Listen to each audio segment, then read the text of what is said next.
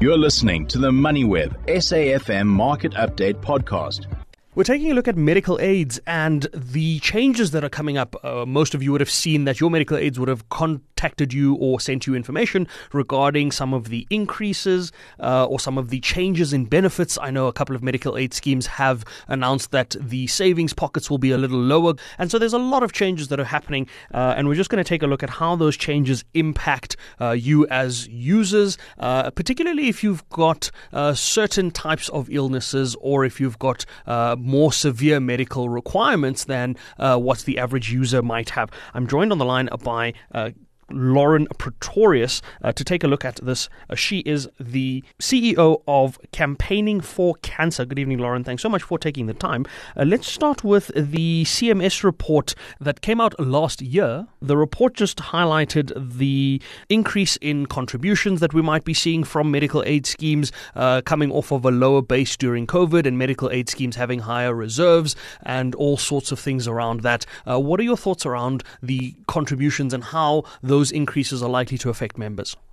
Thanks a lot for having us. So, um, firstly, there there has been um, discussion about that. You know, a lot of the reserves were higher due to COVID, people not using it, people not accessing their membership and their benefits as much during COVID, and that's how the schemes managed to keep um, increases less. And now there's been a, um, a rise in that because people have gone back to their normal health seeking, um, you know, and getting their normal annual checkups and so on. Um, and therefore, the, there's been a rise in this. One thing we must take note of is specifically when you speak to cancer, is that we've seen a very slight um, increase in benefits over the last 10 years. In other words, if you're looking at some um, schemes where they've actually kept benefits at 400,000 um, um, or 200,000 a year for cancer cover, um, where we've seen an increase in cancer treatments um, because there have been increases and improvements in technology and newer medications. So there's a little bit of both to play in that there's the savings from COVID, but we're also seeing that there is, for the amount of increase we're getting, we're not getting a proportional increase in access. Lauren, let's look at uh, some of that uh, access. What are the rights that members have? I know there are certain uh, benefits that may be discretionary, but there's also benefits that are minimum benefits that have to be afforded. Is that correct? Correct. So um, in terms of a, a, medical scheme, they are by law required to to provide a certain level of, of, of treatment for a number of diseases um, that are considered prescribed minimum benefits. So when you hear people talking about PMBs, these are the 200 odd um, um, types of conditions that fall under it. And the general level is is that they've identified the condition and then the treatment linked to that condition is what you would get in state.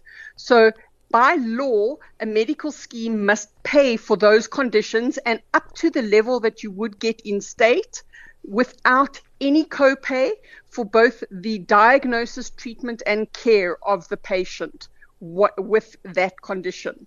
So it's always important for you to make sure you know whether your condition is a PMB, a prescribed minimum benefit. It's very important also to check. You can ask the council and you can go onto their website, the Council for Medical Schemes. They have a list of those prescribed minimum benefit conditions and check that whenever the doctor writes a code, when he gives you a condition, he normally writes what we call an ICD 10 code. And that's how they, they, they use the system to identify what code it is. You need to check that ICD 10 code that it is in fact reflecting a PMB if your doctor has said that it is a PMB condition.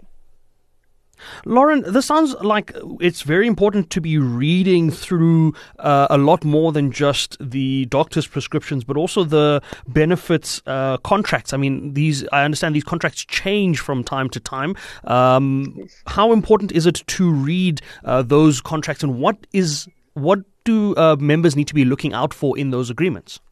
So yeah, it's part of that end of the year rush on on documentation that you get that you just don't want to read, but it's a necessary evil. And it's a necessary evil because every single year your contract with the medical scheme is renewed, meaning that they can change the terms of your contract, meaning they can change the benefits. So your benefits from last year will not roll over into next year. You set with a brand new contract. So it's important for you every year to check what am I getting for the next year ahead of it. And often what happens is is that we aren't given that. We're given a, a, a nice like um you know some some pictures that none of us understand, and we hope that we figured it out. Sometimes we're too we're too embarrassed to ask a financial advisor or the broker. But the thing is to ask till you understand. Specifically, if it's for diseases that you know you have a familial history with or you've been diagnosed with. It's really important.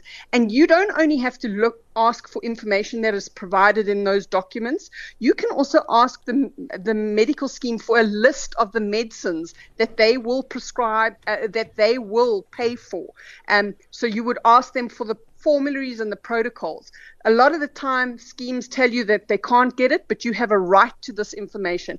And in fact, you have a right to this information before you renew your um, your contract every year. There's a cutoff point um, at every for each scheme, and you need to check that with your scheme.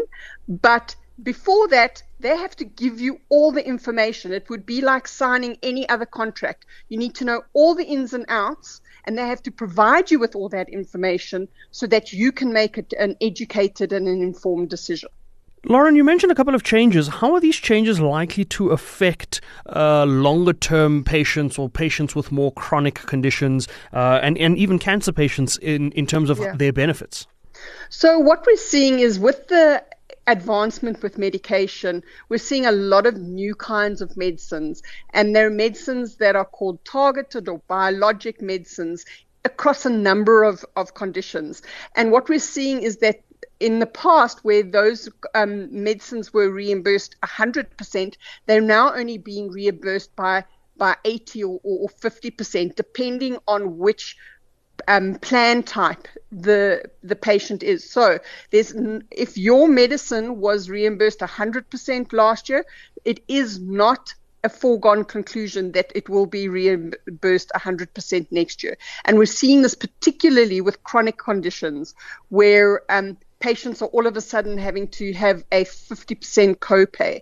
And this is uh, what I said earlier on is that we're not seeing the um, proportional increase in access versus the proportional increase in the um, the funds and the the um, the subscriptions that we're being asked to pay. Lauren, I want to get your thoughts on the uh, new NHI bill uh, that's sitting before uh, Parliament. It looks as though that looks to be going ahead. Uh, how will this have an impact on one, the medical aid schemes, but two, uh, patients that have uh, more severe or that have a greater requirement for medications and support from the medical aid scheme? So, in, in principle, Campaigning for Cancer be, uh, agrees with universal healthcare, which effectively is what NHI is, make, saying that everyone should have access and the right to access equal um, healthcare. The problem is, is that the way that the, the law is currently written, it only provides that the initial provision will be for a set of primary healthcare benefits. Now, if you look at a, a, a, a a disease like cancer, primary healthcare benefits would look at sc- screening and diagnostic, but it's not going to look at things like um, immunotherapy and targeted therapy, which most of the cancers nowadays are treated with.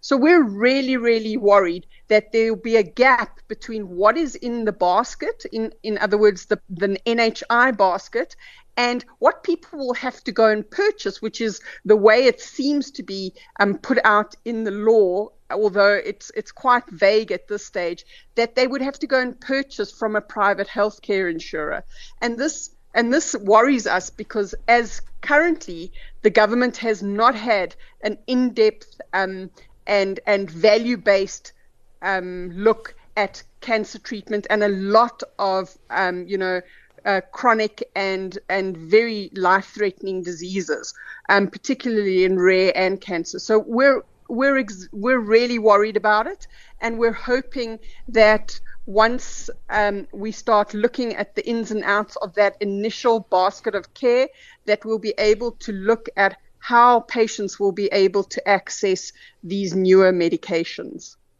We'll leave it at that. Thanks so much uh, for that. That's Lauren Pretorius, who is the CEO of Campaigning for Cancer, sharing her thoughts on the NHI, but also on the state of medical aid schemes going into 2024 and the importance of reading your medical aid agreement before the start of the year. You've been listening to another MoneyWeb SAFM Market Update podcast, uploaded weekdays at 7 p.m. For more MoneyWeb podcasts, go to moneyweb.co.za or the app and follow MoneyWeb News for daily updates.